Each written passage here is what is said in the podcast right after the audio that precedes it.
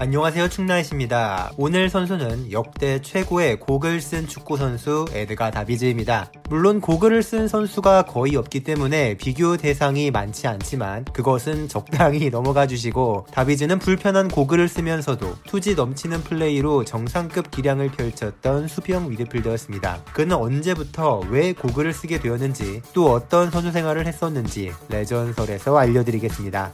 다비즈는 1973년 수리남에서 태어났으며 그의 가족들은 다비즈가 아직 아기일 때 네덜란드로 이주했습니다. 대부분의 이주자들이 그렇듯 다비즈의 가족들도 힘들게 생활을 이어가고 있었는데요. 암스테르담 북부의 가장 가난한 지역에서 자란 다비즈는 길거리에서 축구를 하면서 재능을 보였습니다. ASV 데 다이크란 팀에서 그의 형과 함께 프로 선수를 꿈꿨는데 이 팀은 아약스와 밀접한 관련을 맺고 있는 팀이어서 우수한 선수들은 아약스의 유스팀으로 갈 수 있었습니다. 그래서 다비즈도 아약스 입단을 시도했지만 두 번이나 작은 키와 빈약한 피지컬 때문에 거부당하고 말았죠. 세 번째 시도만에 12살에 다비즈는 아약스에 입단할 수 있었고 이후 꾸준히 꿈을 향해 달려갔습니다. 약 6년 후인 1991년 9월에 18살이 된 다비즈는 1군에 첫 데뷔를 하게 되었는데요. 어릴 때 자라지 못했던 키는 여전히 170도 되지 않았지만 특유의 투지 넘치는 플레이를 선보였습니다. 원래 다비즈의 주 포지션은 왼쪽 윙 및 처진 스트라이커였지만 신인 감독 루이스 반할은 다비즈의 재능은 수비형 미드필더에 적합하다고 판단했고 포지션을 바꿔줍니다. 당시 아약스는 데니스 베르캄프, 데니 블린트, 빔 용크 등의 선수들이 이끌고 있었으며 에드윈 반데사르, 프랑크 데부어, 미카엘 라이지거 등의 젊은 선수들이 일명 반할의 아이들이라는 이름과 함께 성장하고 있었습니다. 다비즈가 데뷔한 첫 시즌에 아약스는 유에파컵 결승전에서 토리노를 꺾고 우승을 차지했는데요. 주로 교체 선수로 뛰면서 모든 대회 16경기 2골 을 기록한 다비즈에게 주전의 기회는 생각보다 빨리 찾아왔습니다. 데뷔 2년 차인 92-93 시즌을 앞두고 주전 수비형 미드필더인 아론 빈터르가 이탈리아의 라치오로 이적을 했고 그 대체자로 다비즈가 반할의 선택을 받아 주전으로 거듭납니다. 이 시즌에 팀은 클라렌 시도르프, 야리 리트만엔, 마크 오베르마스, 은완코 카누 등 잠재력이 뛰어난 선수들을 여럿 영입했고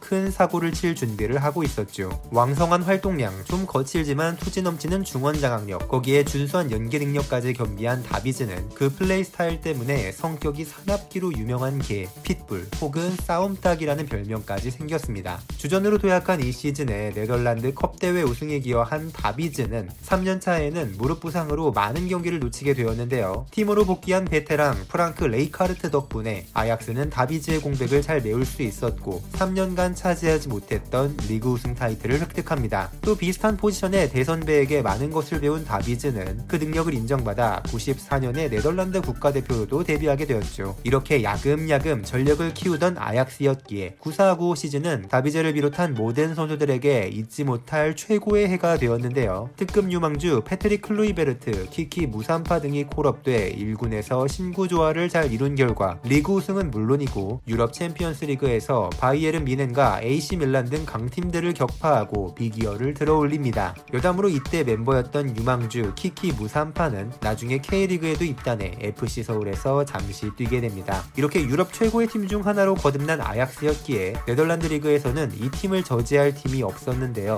9596 시즌에는 리그 개막과 함께 12연승을 거두었고 그 과정에서 득실은 무려 47골 3실점이라는 말도 안 되는 기록과 함께 일찍이 리그 우승을 점찍었습니다. 수비형 미드필더였던 다비즈까지 편하게 골을 넣을 수 있는 시즌이었고 커리어 통산 최다 리그 득점 인 7골을 기록했죠. 챔피언스 리그 조별 예선에서 라울, 레돈도, 라우드럽, 루이스 엔리케, 이에로 등이 있는 레알 마드리드를 상대로 더블을 달성했고 도르트문트와 파나티나이코스 등을 격파한 후 2년 연속 결승전에 진출했는데요. 이번에는 유벤투스를 만나 1대1 무승부를 기록한 후 아쉽게도 승부차기에서 패배하고 맙니다. 그럼에도 요한 크루이프 실드 및 대륙간 컵 대회인 인터컨티넨탈 컵까지 제패한 아약스였기에 선수들은 이룰 수 있는 것은 모두 이뤘다고 판단, 새로운 도전 을 시도하게 되었죠. 다비즈는 라이지거와 함께 이탈리아 세리 A 챔피언 AC 밀란으로 이적하게 되었는데요. 그러나 이때까지 별 탈이 없었던 다비즈에게 여러 가지 안 좋은 일들이 생기기 시작했습니다. 네덜란드 대표로 많은 기대를 갖고 유로 96 대회에 출전했으나 두 번째 경기인 스위스와의 경기에서 선발 제외된 후 노골적으로 불만을 표시했는데요. 대표팀 내 백인과 흑인 선수들 간의 미묘한 신경전도 있었던 터라 다비즈는 인종차별에 대한 가능성도 언급 했습니다. 화가 난 거스 히딩크 감독은 대회 중 다비즈를 집으로 돌려보냈고 이후로 그는 약 2년 가까이 국가대표로 소집되지 못하게 됩니다. 더군다나 소속팀 밀란은 파비오 카펠로 감독이 레알 마드리드로 떠난 후 새로운 감독인 오스카 타바레즈의 지도하에 전대회 우승팀답지 않은 부진한 플레이를 펼쳐 순위가 곤두박질을 치게 되는데요. 팀과 함께 부진에 빠진 다비즈는 리그 중후반기 페루자와의 경기 중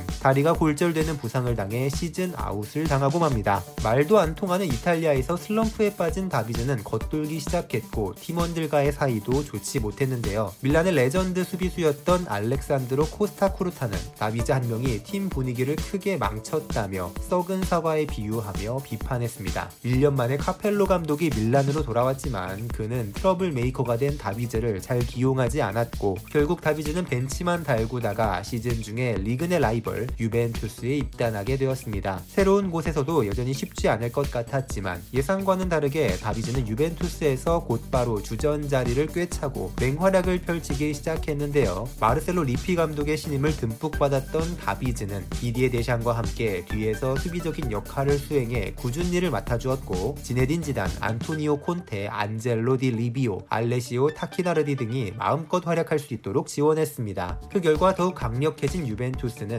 편안하게 리그에서 우승을 차지했죠. 챔스에서는 결승에서 레알 마드리드에게 0대1로 패배하긴 했지만 다비즈는 8강과 4강에서 풀타임 출전하며 결승 진출에 기여했습니다. 그가 이렇게 수비형 미드필더 자리에서 엄청난 존재감을 뽐내자 98 월드컵을 앞둔 히딩크는 다시 다비즈에게 손을 내밀었고 함께 월드컵에 참가하기 위해 프랑스로 향했습니다. 첫 경기인 벨기에와의 경기에서는 출전하지 못했지만 이후 대한민국과의 경기를 시작으로 남은 경기에 모두 출전하며 좋은 활약을 했는데요. 16강 유고슬라비아를 상대로 1대 1 무승부 상황에서 기록한 극장 결승골은 다비즈의 모든 커리어 사상 최고의 골 중 하나로 기억되고 있습니다. 아쉽게도 팀은 4강에서 브라질에게 패배하고 3, 4위전 크로아티아에게도 연패를 당해 4위에 그쳤지만 다비즈는 활약을 인정받아 월드컵 올스타 팀에도 선정되었습니다. 이렇게 더 본격적으로 자신의 전성기를 뽐낼 준비를 마친 다비즈였지만 99년에 상상하지도 못했던 시련이 다가오고 말았습니다. 다비즈는 의사로부터 녹내장 진단을 받게 되었고 다행히 수술은 잘 마쳤지만 눈에 사소한 충격만 가해져도 실명까지 될 수 있는 위험한 상황이었기 때문에 은퇴까지 생각했지만 피파로부터 안전을 위한 고글을 써도 된다는 허가를 받았고 처음엔 불편했지만 익숙해지기 위해 계속 노력했습니다. 다행히 고글이 그렇게 안 맞지는 않았는지 다비즈는 다시 자신의 기량을 마음껏 뽐내기 시작했는데요. 지단이 유벤투스에서 세계 최고의 선수로 거듭난 것은 뒤에서 받쳐준 다비즈의 역할도 상당했다는 평가를 받을 정도였죠. 98 월드컵 이후 네덜란드를 이끌게 된 프랑크 레이카르트의 팀에서도 다비즈는 주전으로 활약했는데요. 그러나 다비즈는 또 좋은 분위기를 더 오래 지속하지 못하고 신문에 오르게 되었습니다. 2001년에 금지 약물인 난드롤론을 과다 복용한 사실이 드러나면서 5개월간 출전이 금지되는 징계를 받았는데요. 다비즈는 녹내장 치료제에 포함된 성분이 원인이라고 항변했지만 이게 받아들여지지 않았고 추가적으로 다비즈와 동거 중인 여자친구가 그에게 폭행을 당했다며 고소를 하는 사건이 이어지면서 점점 유벤투스 구단과도 갈등이 쌓이게 되었습니다. 결국 다비즈의 계약이 1년 남았을 때 구단과 선수는 서로 이별을 준비하게 되었죠. 우승 경쟁자인 AS 로마가 관심을 보이자 다비즈는 로마로 이적하길 원했지만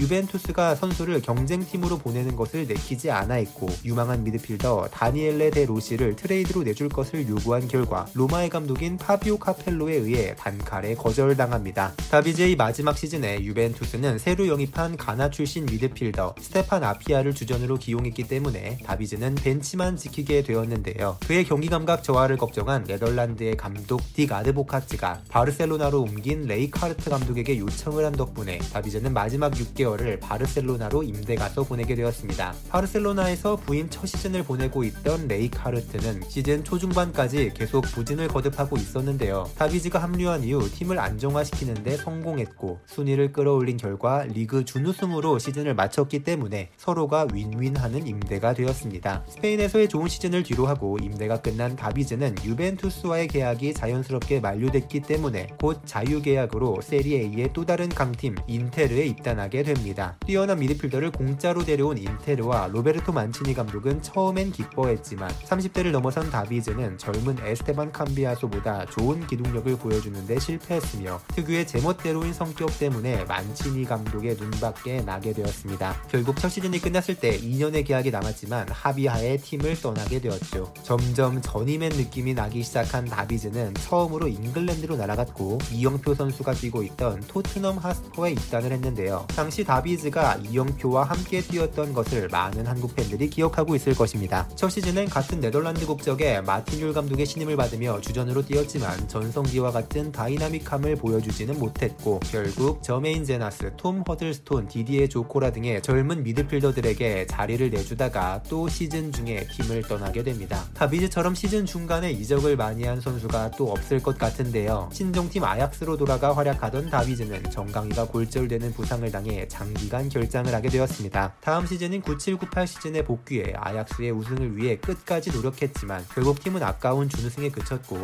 다비즈는 시즌이 끝난 후 은퇴를 선언했습니다. 그런데 약 2년의 공백을 가진 후 다비즈는 은퇴를 번복하고 잉글랜드 챔피언십에 있던 크리스탈 팰리스에 입단을 하는데요. 특별한 활약 없이 약 3개월 만에 팀을 떠났지만 그의 축구를 향한 열정이 아직 식지 않았는지 1213 시즌엔 40살을 코앞에 두고 잉글랜드 4부 리그 바넷 FC의 감독 겸 선수로 합류해 활약합니다. 리그에서 28경기에 출장하는 노장 투혼을 보여줬지만 아쉽게도 강등을 막지 못했고 다음 시즌은 5부 리그에서 활동을 이어가다가 순위를 끌어올리는데 실패하자 결국 시즌 중 다시 은퇴를 선언합니다. 농내장의 위기가 닥친 후 항상 실명의 위기 속에 축구를 해야 했던 다비즈. 그래도 독특한 고글과 특유의 꽁지 레게머리는 다비즈를 스타성이 뛰어난 선수로 만들어줬습니다. 불같은 성질 때문에 팀에서 겉돌 때도 많았지만 그런 성격이 아니었다면 또 핏불이라고 불릴 정도로 투지 넘치는 플레이는 보여주지 못했을 수도 있겠습니다. 포기하지 않고 축구를 이어가준 덕분에 그라운드에 또 하나의 특별함을 선사했던 역대 최고 의 곡을 낀 축구 선수 다비즈의 이야기였습니다. 지금까지 충나이시였습니다. 구독과 좋아요 눌러주시면 힘내서 더 많은 선수들의 레전설 얘기 전해드리도록 하겠습니다. 감사합니다.